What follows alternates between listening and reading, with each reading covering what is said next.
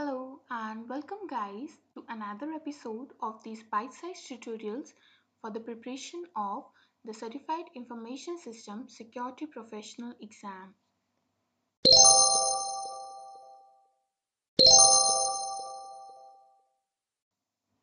In the previous episode, we discussed about the components of the security program in detail.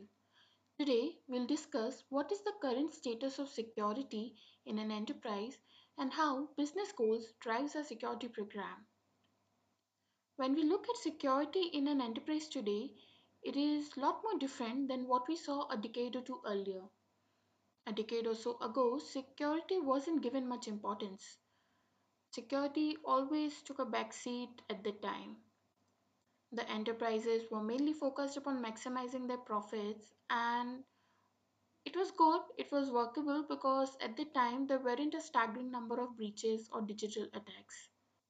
So, if there was a security bug in manufacturing or production division and you say, hey, there is a security issue and you shouldn't really proceed with production, the production team had the rights to dismiss those concerns and proceed with production because one, the main goal of enterprise was to maximize profits, and second, security was a subordinate to production. But now, as we talk about this, security no longer resides below the production. In fact, now security resides side by side with production because now we see that staggering amount of digital attacks and breaches. So before, below CEO, only two branches of authority existed and those were the CFO and the production. And then security and auditing came as subordinates of production. But now, below CEO, there are four branches that are CFO, production, security, and auditing. So now, security has a say in making valuable decisions for the enterprise, the much deserved front seat. So, what is our security program driven by? Our security program is driven by our business goals. These are essentially the mission statements of the enterprise. So, a security program would establish these strategic plans, tactical plans, and operational plans to help the organization in implementing this framework of governance. What are these three types of plans? Let's see. Strategic plans are your long term plans. These plans are made keeping maybe three to five or even 10 years in mind. These are the futuristic vision and planning. Tactical plans are a bit shorter than strategic plans. They are your midterm plans designed by maybe keeping a year in mind. They can be designed for 1 to 12 months at most. The main reason for existence of tactical plans is to implement the strategic plans. This is what I'll do this year to achieve that long-term goal. Next are your operational plans. These are your very short-term, detail-oriented day-to-day plans. They are made to realize your tactical plans. They contain all the process and procedures that you need to achieve your tactical goals. So it means this is what I'll do today to achieve that midterm goal. But in addition to all these strategic, tactical, and operational plans, we should also do some contingency planning. This means planning for moments when an original plan fail.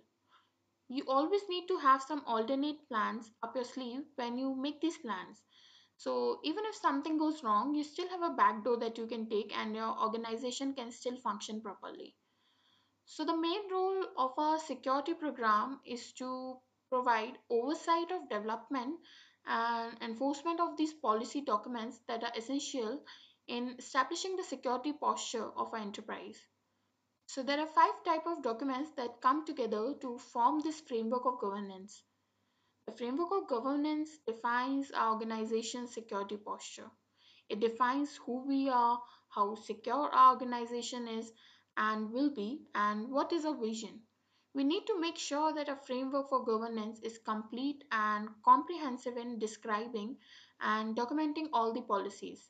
We need to ensure we haven't cut short something while documenting, our policies are complete and easily understandable. Now that we have this framework of governance ready in our hand, we need to train our employees on these policies. We need to provide security awareness training so that they can understand these policies and operate within them. So at what what time are we going to provide this training? We'll do this for all the employees maybe annually. We'll do this for all the new hires, for all the third party providers. We'll perform remedial training for the violators and also supplemental training for people with special privileges.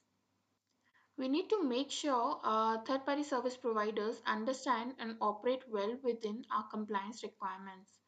So, if you are in need to comply with PCI DSS for your payment uh, operations and your service provider isn't compliant with that compliance, then legally you two are not compliant and that can put you in a bad legal position.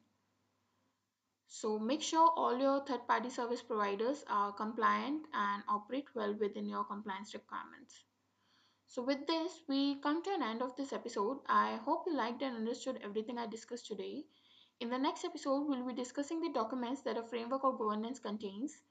Do subscribe to my Patreon at a minimal fee of $5 a month to get access to written lecture notes and to clear any doubts that you may have. The link would be given in the description box below. Thank you for listening and stay tuned for the next episode.